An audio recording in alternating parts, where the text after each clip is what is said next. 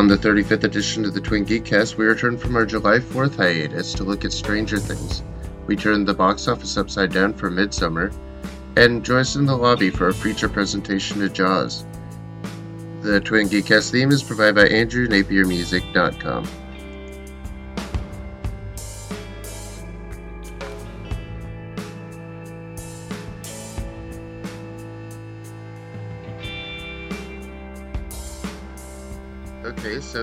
anime expert's back this week. I want to talk about Neon Genesis Evangelion. No, we said we're not doing it this week. We said we're opening different. Let's talk about Stranger Things instead. Let's talk about that TV show.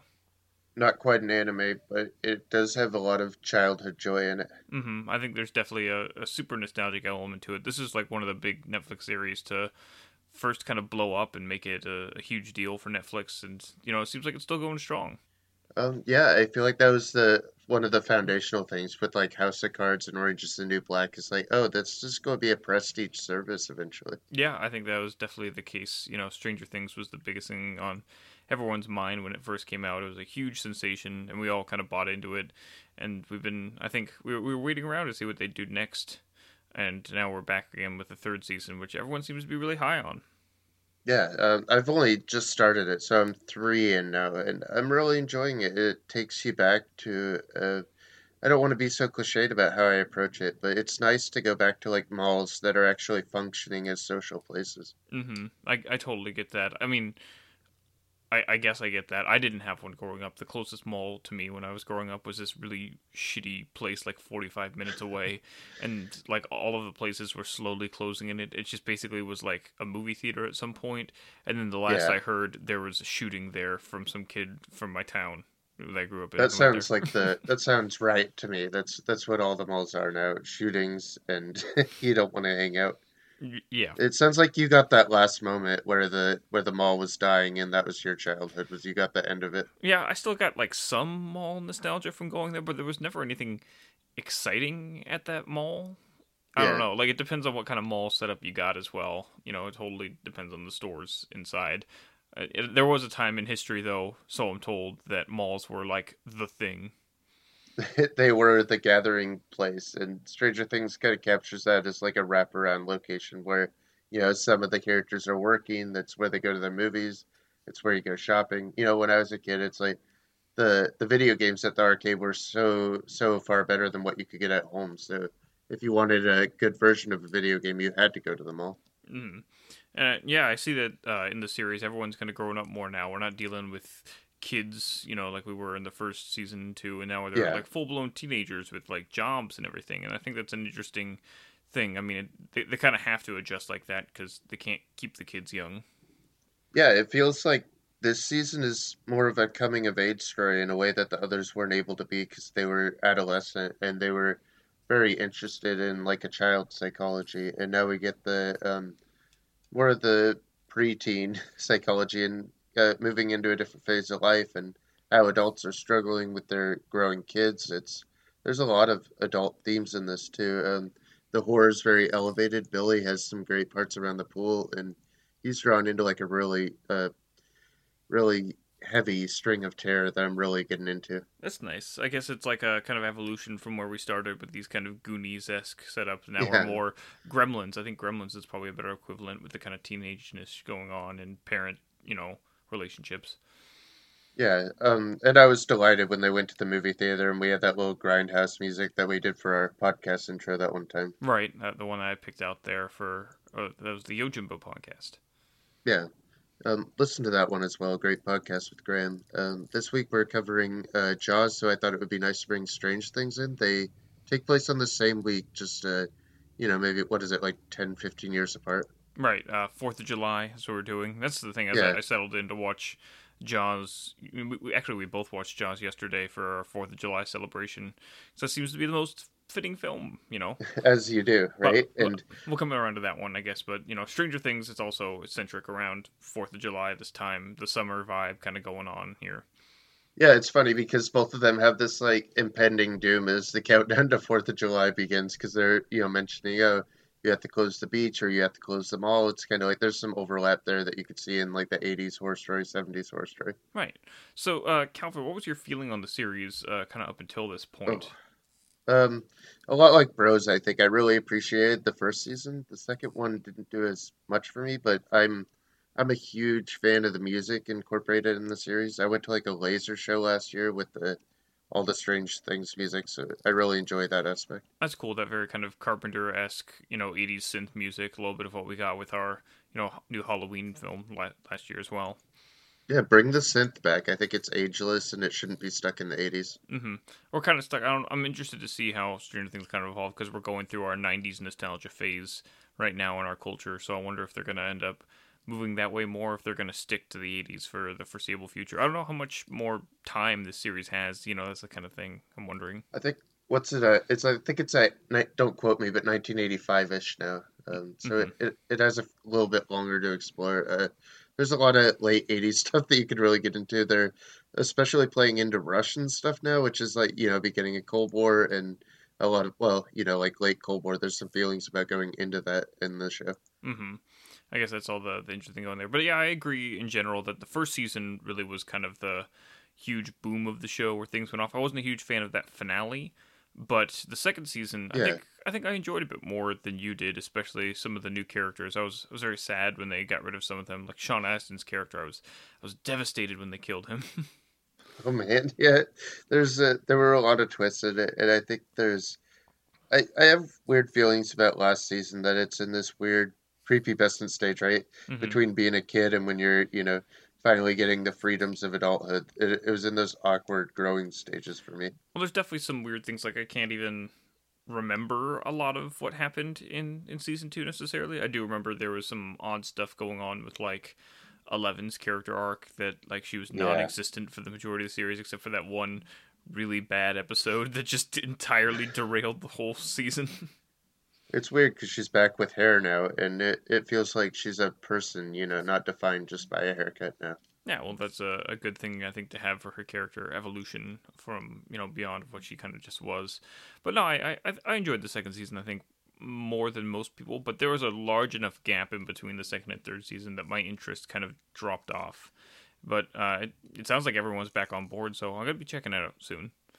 Yeah, I think I think if it weren't for the second season, this was just the follow up. People would be over the moon right now. But I think there's a little bit of caution going in that kind of carries over. That's once you've already done something, it's it's kind of hard to keep going. Mm-hmm. So, so I do have to ask as well, Calvin. Kind of in the nature of these particular kind of shows, it doesn't sound like you're just binging it all in one sitting. Is that not how you approach this?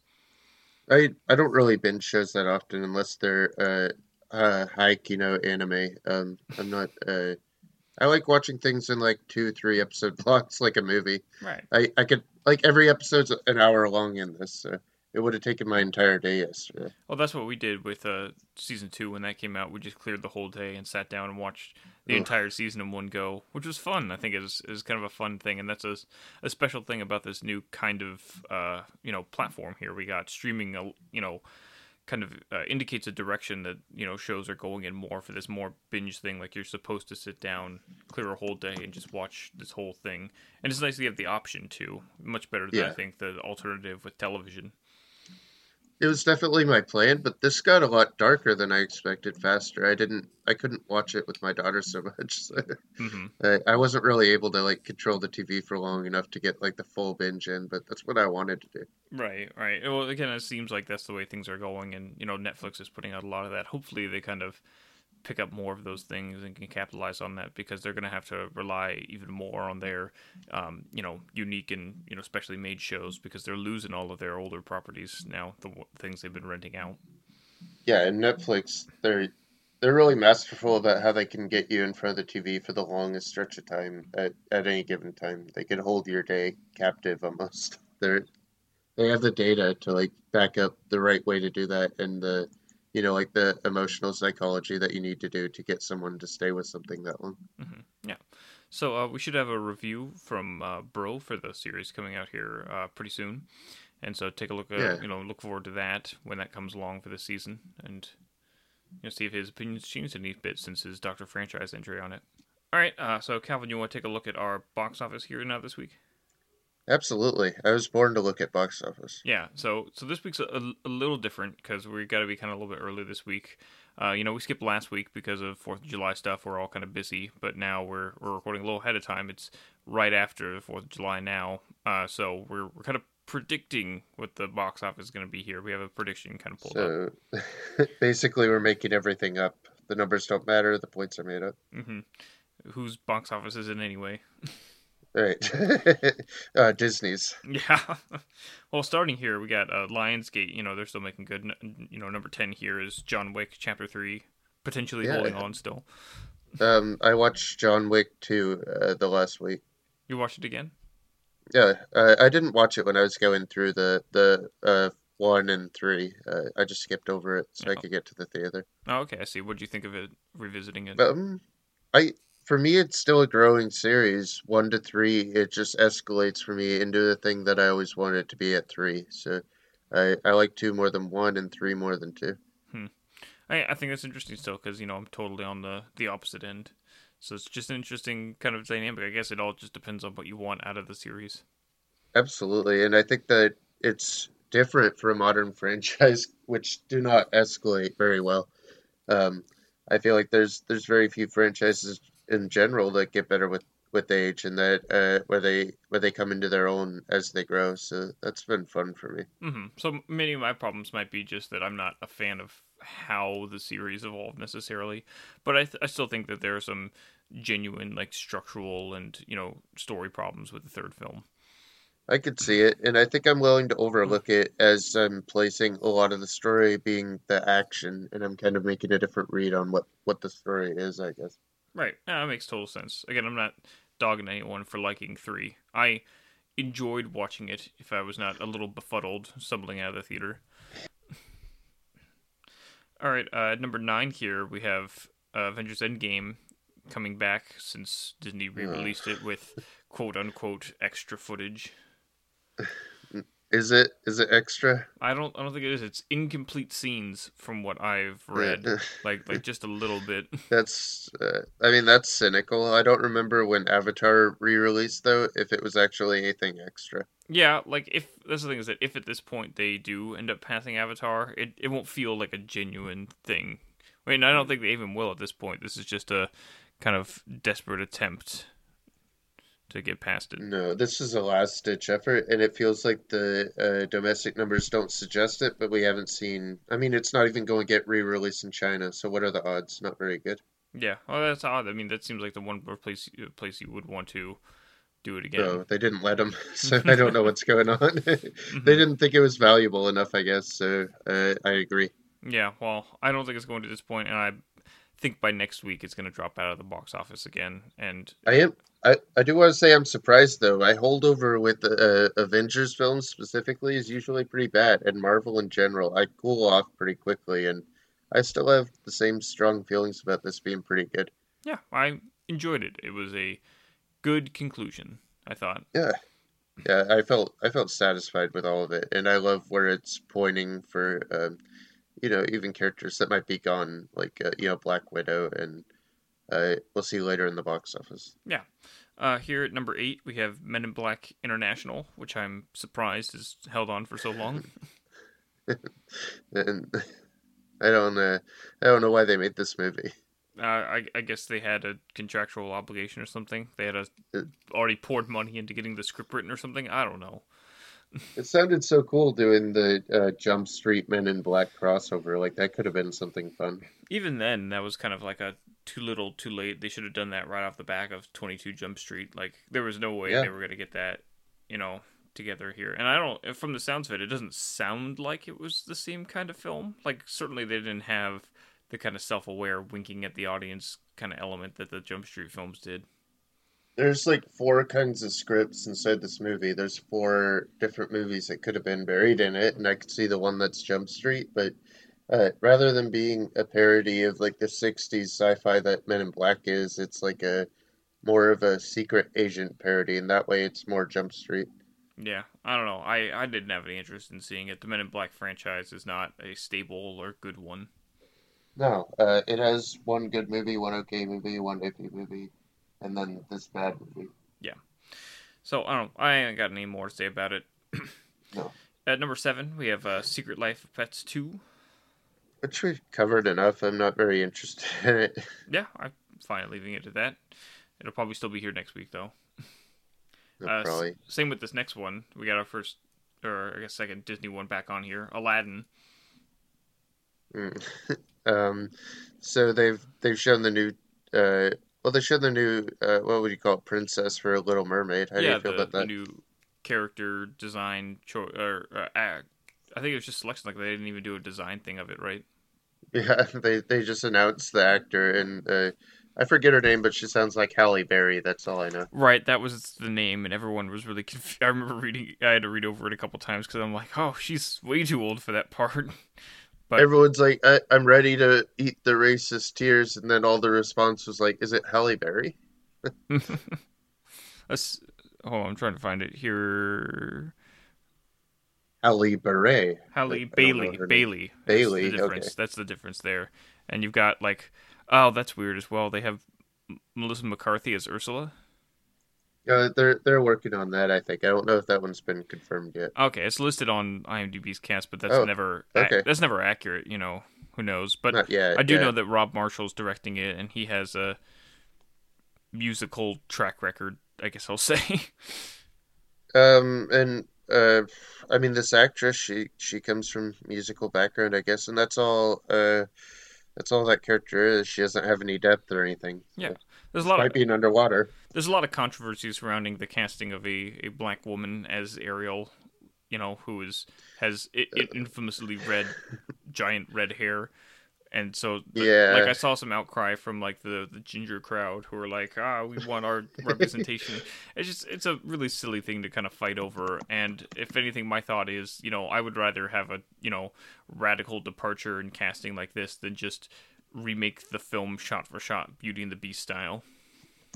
I mean, it's already such a different movie from the Hans Christian Andersen movie, and I guess my hope for it was it would be Denmarkian more than the uh, what what would you say, Little Mermaid's more of like a Caribbean tale, and that's not that interesting to me. It kind of. I mean, it's, it's Caribbean in like some of the characters with like Sebastian, but I wouldn't call the story itself Caribbean. I don't know. Like, I think the big thing we need to address here as well is that this is not like the, the original Little Mermaid is is not as great as everyone remembers it is. It's it's really kind of straightforward and plain and very poor characterizations.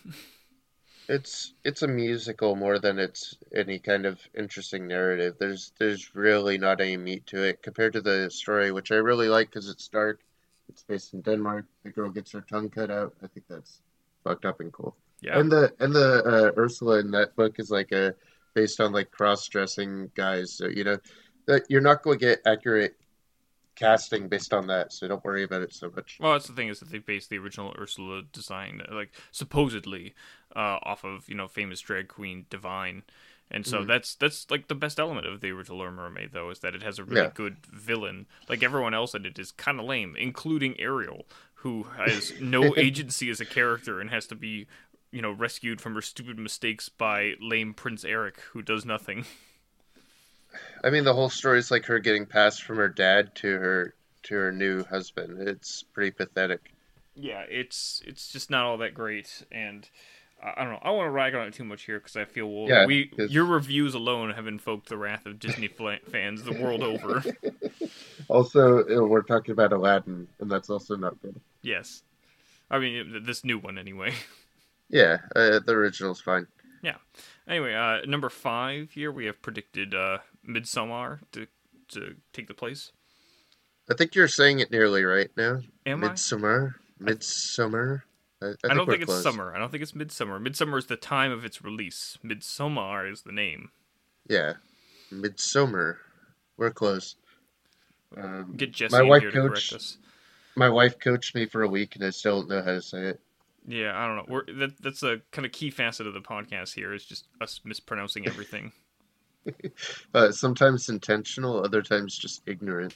I don't know. I, I don't have much to read on this film personally because I didn't kind of keep up with a lot of new stuff. I know Ari Aster, very big kind of guy. Everyone loved him after Hereditary last year, and they've been super looking forward to this film. Yeah, I, I hear it's I hear it's funny, it's dark, and I don't want to take my wife to it because it's about really messed up relationships, and I don't feel like that makes a good date movie. hmm I, I got the read. Everyone's kind of giving me the same vibes that they were during High Life earlier this year, where it's kind of like, oh man, this is a f- fucked up kind of film. and I I think that's why I'm kind of interested in. Uh, I don't know. I, I'm I'm looking into like their you know religious rites and what it means, what death means, and what cults do around practices of death. That that stuff interests me a lot. So I'll go. Yeah, kind of, you know, piggybacking off of our discussion of The Wicker Man last time we were together. hmm Uh, yeah, I listened to that last week. That's a good podcast. Um, I'm sure I'll have thoughts on it next week, and Laura should have a review up the next two weeks. Yeah, that'll be exciting to kind of look forward to and hear about. Mhm. Number four, we have a more horror film here. Annabelle Comes Home, another one of those. Conjuring films. I've been watching a lot of Child's Play lately, which I have a lot more relation to than Annabelle myself. I know Kevin loves Annabelle. hmm Was he going to go see this? I don't know if he has yet. He gets out to the movies only slightly more than I do. Yeah, I mean, he has a lot of talk about going to the movies, but I think he has about the same level of action and commitment as you do. yeah. Um, I think I think Annabelle though he really loves, which I, I understand why it's cool and why I, I think it I think it's cool. New generations have their own horror stories, so I'm happy with like Conjuring universe stuff. That's neat. hmm I did watch. I guess like my only connection to it was yesterday. Uh, I posted in our little chat there that there was a video from the director of uh, the Annabelle creation film.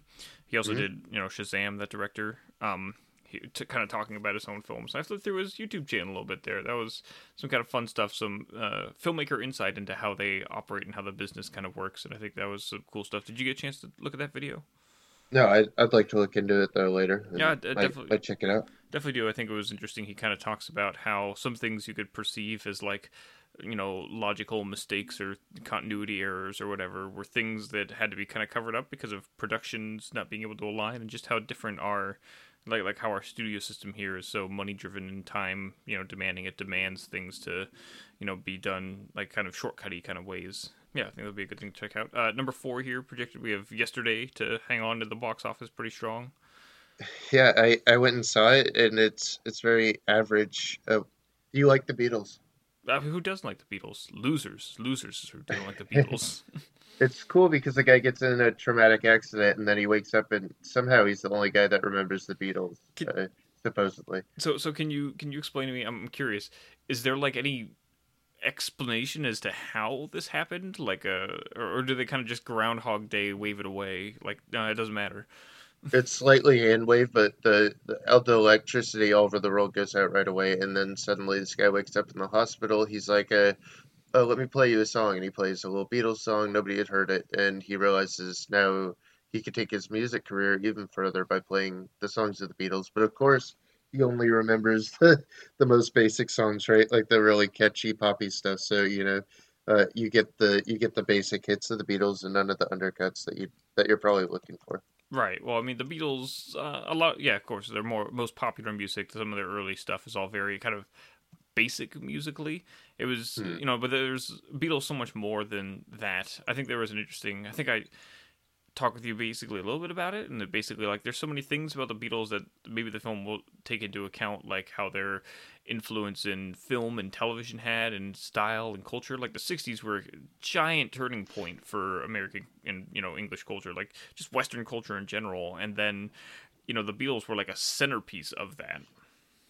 There's a moment where he can't remember Eleanor Rigby. He's like, I've got to go to Liverpool. And they're all like, why would you ever go to Liverpool? It reminds you that, like, a band like that, like Nirvana or Beatles, could completely revitalize the town and give it a little bit of a soul that it would have never had. I'm wondering what is there a way he would find the the music to Eleanor Rigby in the town? Like it's not like I think- lying around, right? No, I think I think he wanted to go for inspiration, and I think he's looking for that the Beatles don't necessarily not exist. I think uh, those people exist within the role because Ringo and Paul eventually uh, come out onto a stage, or at least it's implied, and then you get a little shot of uh, maybe maybe these people exist but didn't make music. so so they didn't actually get Ringo and Paul. No, um, I don't know. I I might have walked out for a moment, but Oh, I may have missed whatever that cameo is to take a call. But Uh, it doesn't help. no, I would expect Um, that since they're still around, but whatever. Yeah, I know it. I know it plays at them at least being there, and that uh, at least one of them may be there. So. Mhm. I don't know. I uh, I had like some interest in this film when I first saw a trailer for it, but like the trailer also gave me like cringe moments because the humor just seemed way like bad. There's like and you got Ed Mhm. Sheeran in the film doing stupid things. He has a big part. It's not just a cameo. Oh no. He's in the film. No, no, I don't like that at all. Yeah, I mean, like like you see in the trailer, he tries to revise like "Hey Jude." There's "Hey Dude" for the modern time. It has It's that kind of like hammy It's stuff. an awful, stupid joke that doesn't make any sense. It also has a little bit of Bohemian Rhapsody-ness where it's like a give me a sound that sounds like your guitar's gently weeping. I'm like, oh my god. Yeah, I don't. But there's other things like that. Like, "Hey, Hey Jude" wouldn't make sense in a modern context because Paul wrote that Right. song for you know John Lennon's son. So like, who, Yeah. who's Jude then in the context of the them not existing anymore? I guess the other question is: Is John Lennon still alive? I don't know if we can get that far with it. I wish it, I wish it took a lot more liberties with where it was going. I guess yeah. There, I, I have a lot of questions. I guess about how the world works without the Beatles existing, and, I- and it sounds like the film doesn't exactly answer many of those questions. I don't think it's interested in answering any of those questions, and it doesn't go anywhere at the end with what this concept really means to the world. I think it just shows us that the world's worse without the Beatles, and I think I agree.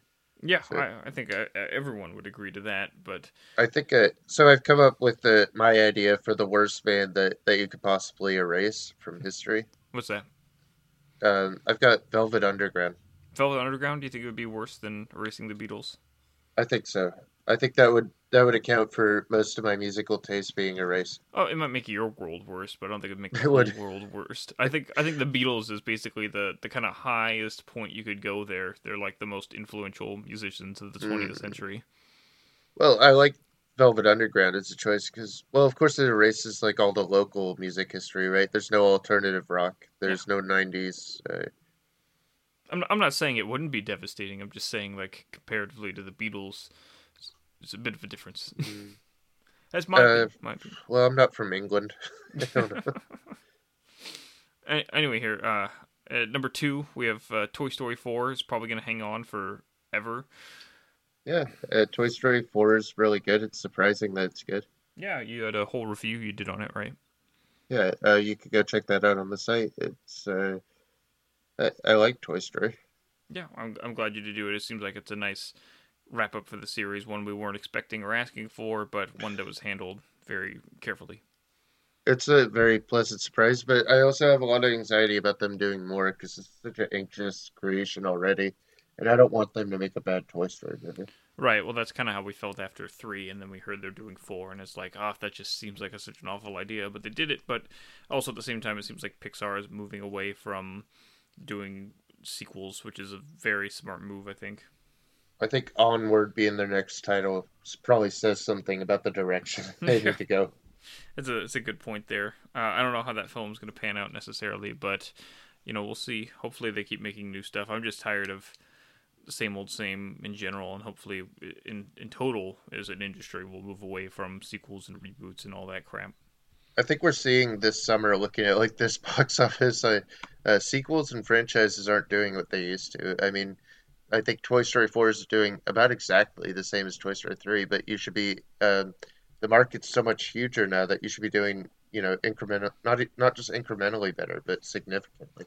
hmm No, it's hard to say because stuff like you know Avengers and you know the Disney blockbusters and everything. Basically, if it's a Disney property, it's doing well. But even stuff like you know we saw John Wick had a really good run this you know these past couple weeks. So sequels are certainly not out yet.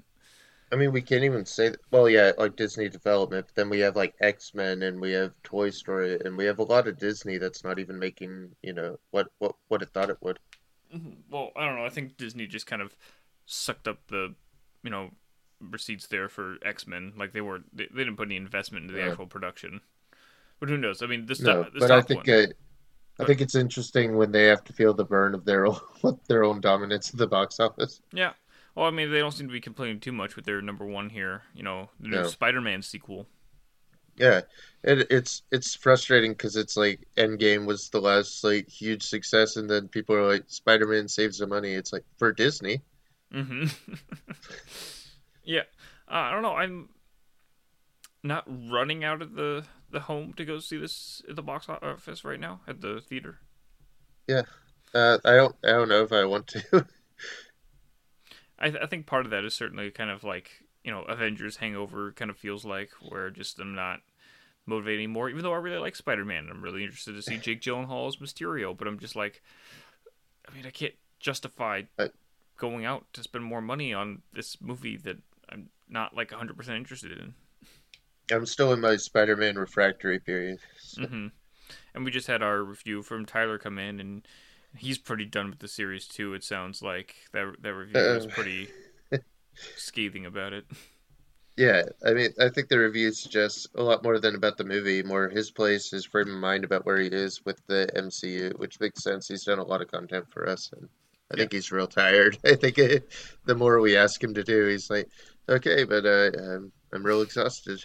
Right. I, I, mean, who could blame him? But it sounds like he's pretty done. He'll have that uh, piece about Phase Three, and then that's it. That'll close the book on the MCU for him for yeah. some time, if not forever. I'm sure they won't have any exciting movies after this one. So. Mm-hmm. I, I, I, think he'll be good for at least a year, and then I think they're going to do something. And he'll be like, "Oh, I have to begrudgingly go." Then I think it will actually be good, and he'll be back in. I think uh, those are my bets. Yeah, I imagine that what they got like Black Widow lined up next. I think that's probably going to do actually poorer than people expect, and then Black Panther two will probably be a huge sensation again, and then yeah. that'll probably kickstart everything going. You know, I think that'll lead the next phase, something between Black Panther and Guardians of the Galaxy 3 Mm-hmm. Yeah, those two I think are going to pull people back in potentially because they really fell in love with those characters and those franchises, and that's going to keep interest going. Those are the only two ones I think here that are really going to keep things. I think floating. it's less less exhausting for me because I feel like I just started with Marvel the last two years. so, right. I mean, I've watched them all now, but I, I don't I don't feel like I'm exhausted at all.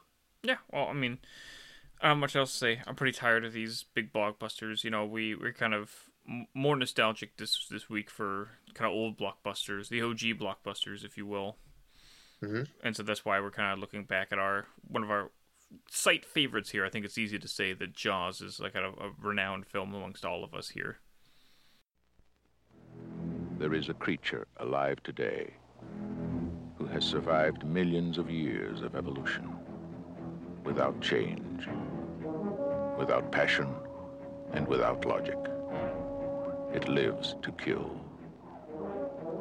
A mindless eating machine it will attack and devour anything. It is as if God created the devil and gave him jaws. Dun, dun, dun, so my my main takeaway last night was my daughter was running around in circles and she was screaming, "Shark is coming! Shark is coming!" dun dun dun dun dun dun. dun. That's funny that she hooked onto that. I think it's interesting that you'd let her watch this movie because it gets really brutal at sometimes.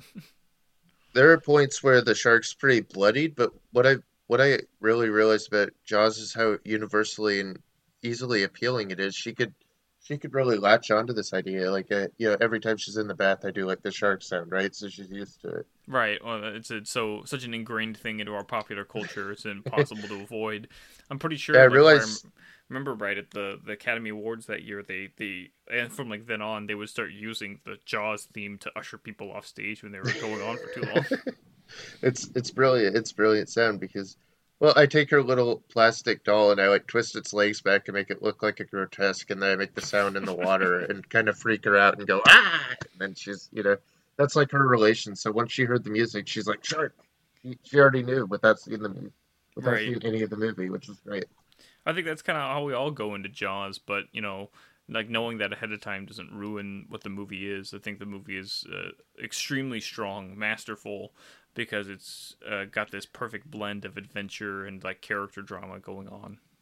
Uh, you were talking about like some of your context of it that you could really feel the movie. Yeah, so so this is something I've said about it for a long time is that uh, what really works for Jaws for me is especially in that second half the the authenticity of being out on the actual water you know, filming this on the real ocean that Spielberg went and did. They could have done what every Hollywood movie did up until this point, which is just film it in a tank, you know, at the studio set. But they actually went out in the ocean, and it makes a monumental difference. And I connect with it so vividly because I spent a lot of my childhood growing up on the water. I would go out regularly with my dad on fishing trips or pulling up crab pots.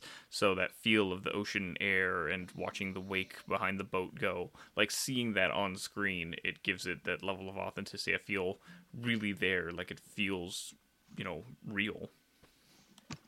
And we're both in Washington State now, and we're both pretty, you know, near the water, so we have that kind of surrounding area. For me, that's, you know, how Jaws looks is how I feel when I'm down by the water anyway. Right. Well, I think that's another important element of the film, especially in the early half as well, is that they do a really good job of building the town of Amity and making it feel like a real place. Like you get the sense of the locale with it. And if you've ever been to a small town, you kind of understand how they operate and this idea that the summer is this kind of urgent, big you know time for the town because that's where they make all their kind of yearly profits from and you see how the businesses thrive off of the tourism Right. It's like the um, like the mayor urging everyone back in the water. You can't lose out on your tourism dollars. Right, and that's kind of the whole thing of the film there. In the book, that's even kind of an even bigger element. Have you read the book before, Calvin? I haven't. I'd kind of like to after this. Okay, it's it's interesting, and I think the book is like a versus the film. You look at it, it's an exercise in like how to perfectly take this kind of mundane material and make it like like really realize its full potential because they cut out everything in the book that is nonsensical and, and kind of poorly done and just kept, oh really like it was like yeah so like there are things like part of the motivation for the mayor to keep things open is because the the mob is shaking him down like there's a whole a mob element to it in the in the book which is really weird and then weird. like the worst thing oh my god you know you thought King was baptism. This is a whole chapter dedicated to, uh, you know, Brody's wife's like sexual frustration with their marriage and sleeping oh. with Hooper instead and having an affair. I mean, it makes sense to me that Jaws would be like a symbol of some kind of sexual frustration or something. It would be like the old man in the sea or like the Moby Dick or something. But I, I, I think that doesn't need to be there in the movie. The shark isn't even a big factor for like 50% of the book like it's all this small town drama stuff and then it's like oh yeah there's a shark we got to go take care of and that's kind of like the last you know six or seven chapters. And i think more in the movie right? Because it starts with the shark essentially but people are always surprised that like half the movie is on land anyway. Yeah and it, but you know the shark feels always like a threat and they do a really good yeah. job in the pacing of the film inserting moments like you've got the initial attack in the beginning the the attack uh you know after the or, right right before the Fourth of July there, where they have everyone on the beach and the Kintner kid gets eaten, and then another attack um, after that, the lagoon. They do a good job because you don't really need you know the shark's very unconvincing in this when you actually see him, but they do the best work with the shark when you can't see anything. Like a, uh, all you need is a point of view and that music, and you buy in anyway. Right. Well, and, uh, that is one thing I think I, I disagree with the mass majority of people who think the shark isn't convincing. I totally I think buy he looks into terrible. The, see, and that's the thing is I I totally disagree. I buy into the shark, the size, and everything there. Like the fact that it has this unnatural lumbering you know mechanic to it like i think that makes it feel even more terrifying to me because it moves in this unreal kind of way yeah it looks more alien than actual shark right which i think kind of fits because it's obviously not a normal shark with its you know consciousness and you know ability to fight back and it's it's a smart shark you know. But but no totally the, the tiger shark. Yeah. The, the the the total idea with it is that you know jaws was a disaster in making and they took that and turned it into a masterpiece by you you know instead of using more of the shark they used ways to make things you know like take on the personality of the shark. They use things to, you know, represent the shark. One of the things I noticed in this time watching back was that there's the scene where the two drunkards are going out and trying to catch the the shark with the roast early in the film, you know. Mm-hmm. And you know, once the shark like rips the dock off, it's just this terrifying thing with the music blaring as the dock is moving back in to get them. And you know, it's like the dock is the shark, but it's just it's a they managed to take this floating piece of wood and make it terrifying. Yeah, I mean the the actual reality of what they're shooting is very calm, and it's it's not a lot actually going on until you add the music, and I think that's the brilliance of the music, and it is that it allows you to buy into something larger. Like the shark's always represented by like rafts or the dock or eventually just like three buoys. Yeah, the barrels, which I think uh, you know, The watching this time, I was really fascinated as well by because you got to think about the troubles of shooting that as well. Like they're dragging these barrels around, but you don't see what's dragging the barrels, and especially in some of the wider shots, you're like, how did they pull off that shot with something pulling these barrels without anything kind of seeing around? And it's impressive again because it's not like they have the full utilization of a tank where they can, you know, make things work however they want. They're on the fucking ocean. And I I also like it because it's like a marker of where the shark is, but you don't get exact location. Like you have a vague representation of where he is in the water. It could be one of like a few places. And then when it dips or something, you you don't know where he's going to come up exactly. Right. It's it's a kind of technical feat there because again, famously, the shark, uh, you know, totally didn't work. If you get a chance as well, a book I'd recommend even more than the actual Jaws book is the Jaws log, which is the writer uh, Carl Gottlieb's kind of account of how the making of the film went, especially in like the writing process and the disaster of production. You know, where they had to kind of um, you know invent things to make it all work. I I also think that it's also a thing that you could only do once. I think there's no point in ever making a sequel to Jaws. Well, that didn't stop them. No. And none of them worked out. I mean, there's nothing appealing about revisiting it. I think I think it's I think it's contained here. hmm I think uh, the only people find enjoyment in the third one, the 3D one, because it's just so bad. It was also Oh, very yeah. different with the SeaWorld angle, I guess. It gets aggressively bad by the third. It's uh, like just looking up the effects, it's legitimately hilarious. There's yeah, I mean there's there's a lot of ironic value once you get into these horror sequels that that's most of why you're watching it, I think. But yeah, I think uh, I guess going back, we've touched on it quite a bit here, but I do want to go even kind of more in depth with the music of the film because one thing I kind of took away even more, especially this time, like not only the iconic theme of it, but the the rest of the music. It recalls to me a lot of mm-hmm. kind of Bernard Herrmann esque style because the film clearly has a huge Hitchcock influence throughout. Yeah, you could hear a lot of Herrmann in it, and it does sound exactly like a Hitchcock movie, and I think he understands what Hitchcock did about implementing that. Yeah, well, because you get the same like the you know the theme of the shark kind of goes in tandem with the the psycho strings and whatnot. You get that tense Yeah. feeling with them, even though they're kind of diametrically opposite. But you know, I mean, the it- actual score as well is just very harmony with a big full orchestral kind of sound. It reminds me a ton of Birds, which is technically unaccomplished, but just like Jaws, it doesn't have to show them to ever get the thing, and when it does, you that's not the thing you're there for. It's the music and the and the feeling of the piece that pulls you in. I think it has so much in common with Birds. I think that's kind of ironic because the Birds famously has no score; it's all just sound. so Yeah. And I feel like that's kind of what I think he goes into like what makes Birds so appealing though. Uh, yeah, I guess it's the kind of creature feature kind of thing here. That's the the kind of magnificence of Jaws as well. Is the same in the same way that Hitchcock took this kind of B movie premise, so does Spielberg here, and inflates it into this huge, you know, kind of uh, artistic angle. Like this is blockbuster filmmaking at its most artistic. I talked as well, like I, I kind of jotted my notes in a Letterboxd review, and I said not only is there a kind of Hitchcock influence, but a very kind of John Ford influence with the kind of reservation of you know shots and making sure to move you know, kind of the right ways, and the editing is very all succinct. Yeah. Um, I feel like it's able to find I guess what I meant about Birds is like it's able to find like the silences and the moments where where music doesn't matter whether or not it has incidental music. It it has a tone to the sound. Yeah. So there was one scene as well I wanted to ask you, kind of about your new perspective uh, as a father figure now. Uh, that scene between Brody and his his son at the table. Do you think you have any particular connection with that now? Um, I I mean I I know what I think you have to view everything a lot differently. That how protective Brody is, and that uh, what what he ends up feeling for his son. That he's essentially doing this because another kid's been eaten. I guess I feel more for like the grieving mother, and I understand more his motivation for even going out there than I would have before. hmm I get that. I, I bring up that scene in particular because that's another kind of important personal scene to me. I remember one time watching this film with my dad, and he kind of turned to me and kind of connected with me when watching that scene in the moment, and he recited the lines from memory, which is Oh. Uh-huh. very, is a very nice, sweet moment that I I always kind of remember.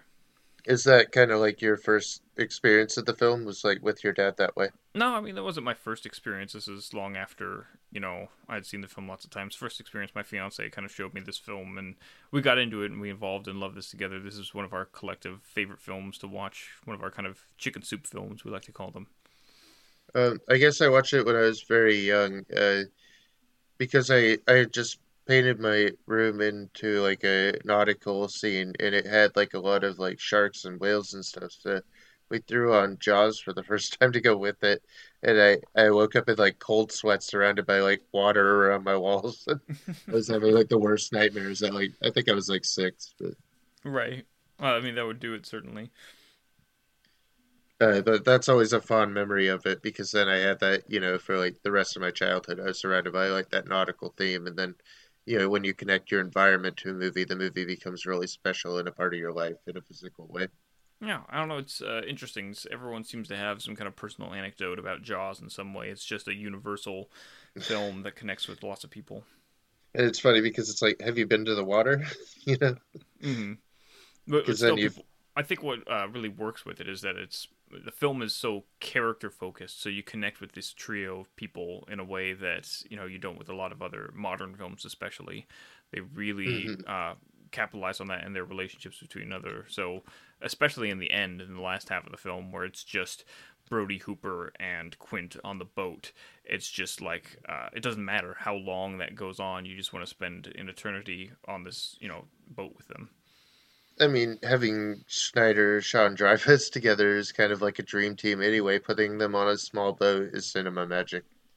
I absolutely agree. They they've got like this great character dynamic between all of them, and Scheider and um you know Dreyfuss. They have a really great rapport, bouncing back one another. But especially, I love Richard Dreyfuss in this movie. I don't know if you you have a particular connection. Yeah, I mean, I, I think I'd take Hooper as well. He's just such a special character, and pretty, you know, when I think about Jaws and what is really fun about it, I think he's the fun thing. Oh, he totally is. They give him like all of these best comedic moments, and his mm-hmm. rivalry with Quint is especially hilarious as they butt heads constantly.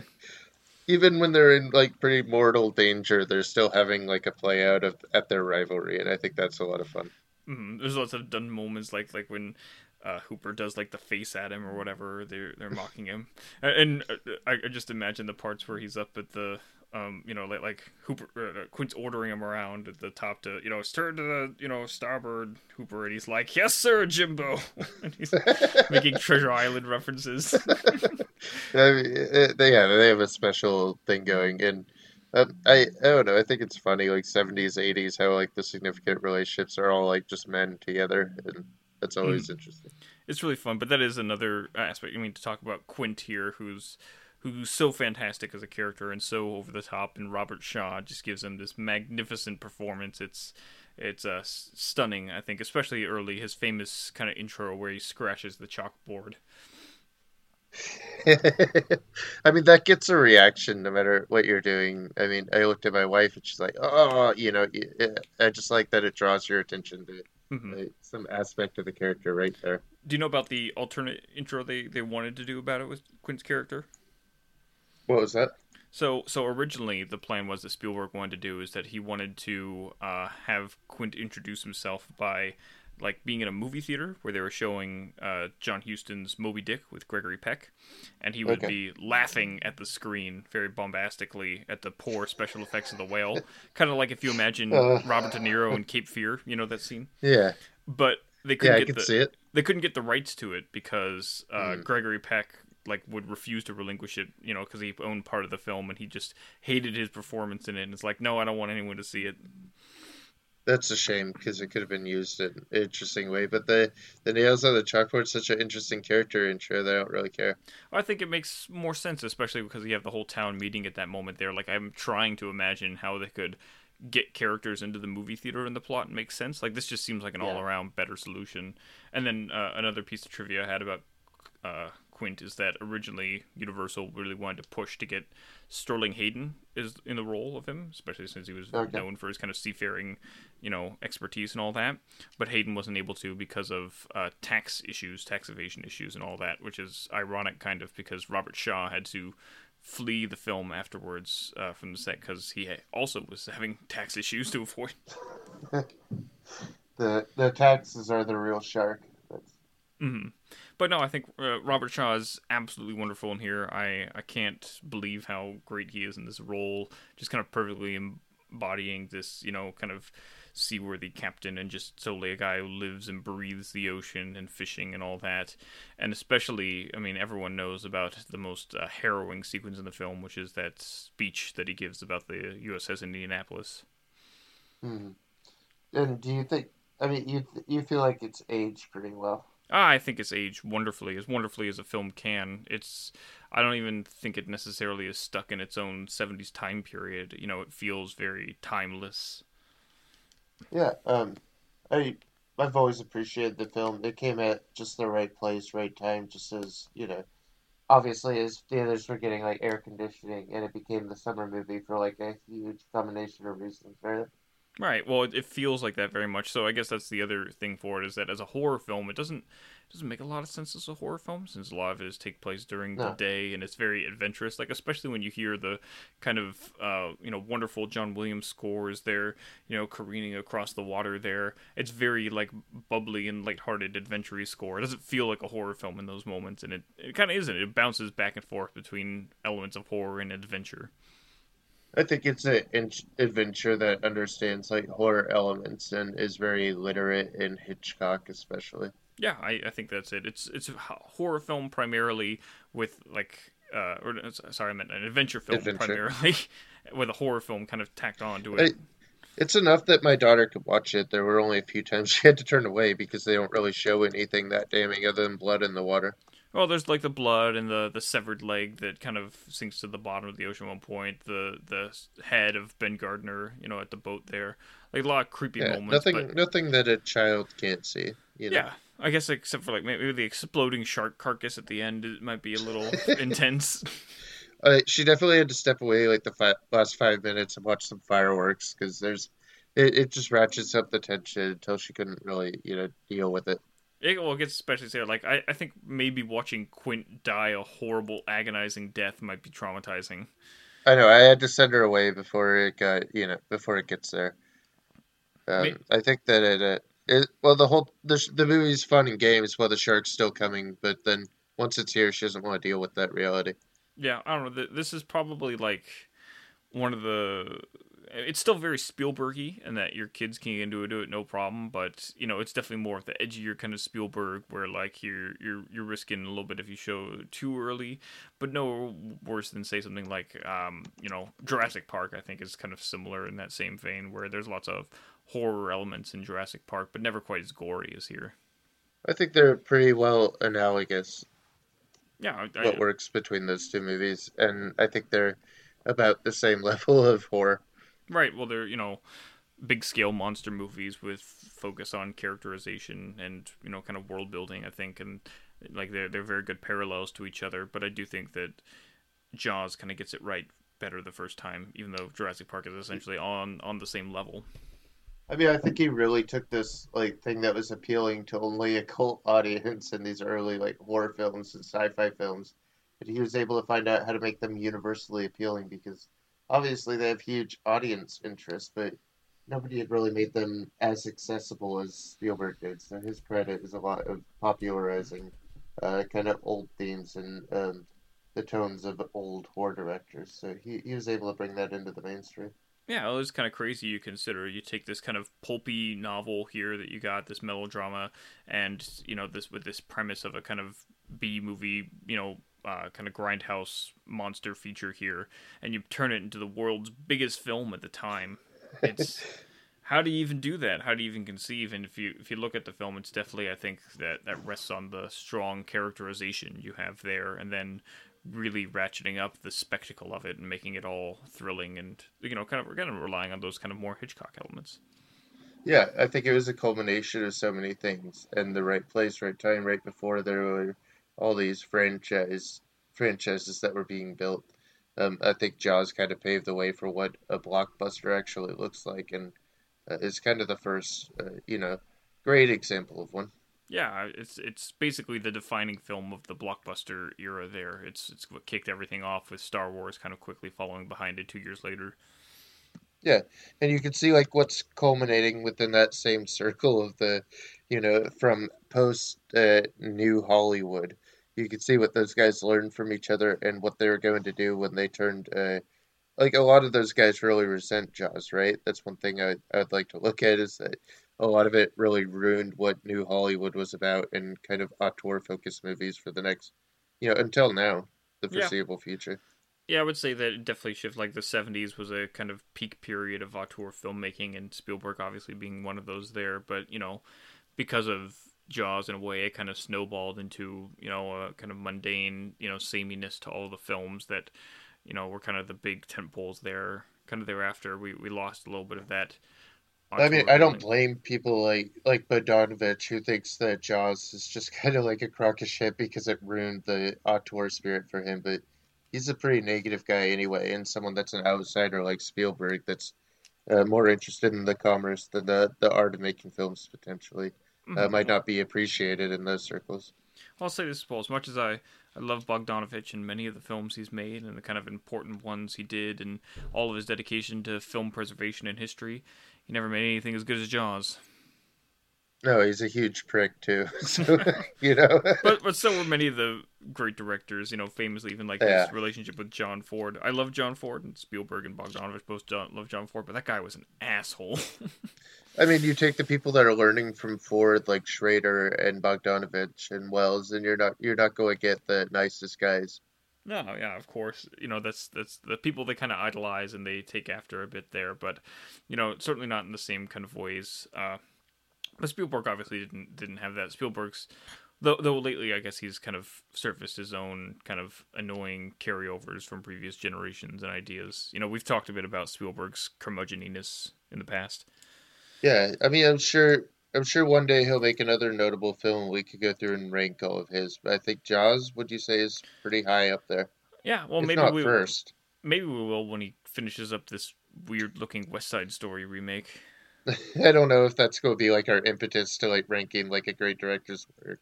No, I mean We'll it's it's still something I think we'll we'll talk about regardless if it's you know Yeah. great or not. Like I think just the comparison. Like I, I kind of regret that we didn't talk about West Side Story like the original one we both watched it just recently. That would have been a great. I know. one.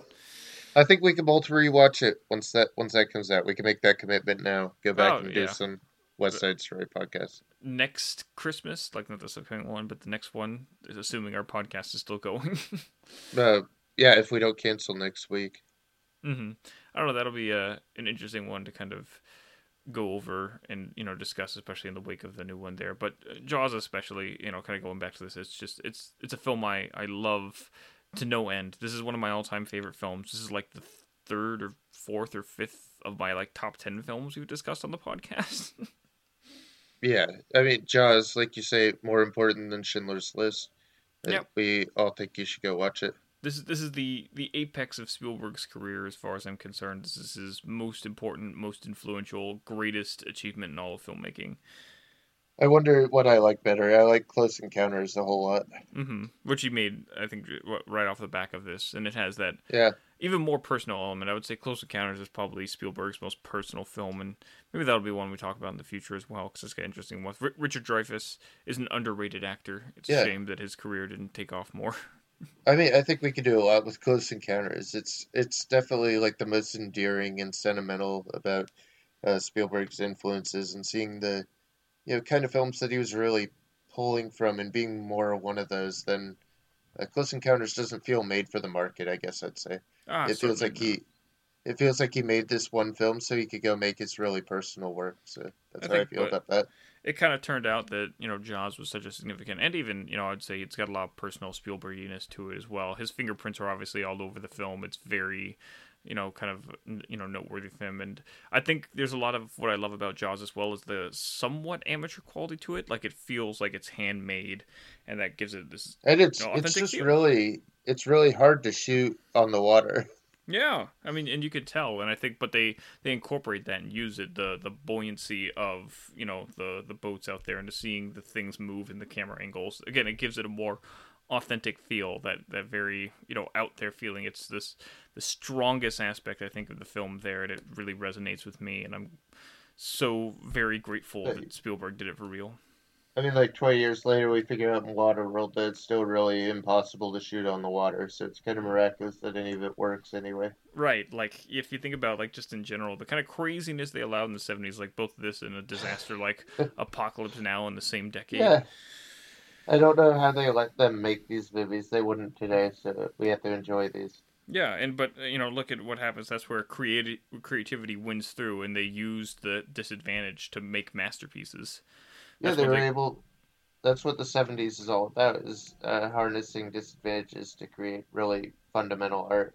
Yeah, I'll, I'll end this with a quote from Orson Welles, who I think kind of really sums up this idea here. Is that he he always said that a director was someone who presides over accidents, and I think that That's- perfectly kind of summarizes that.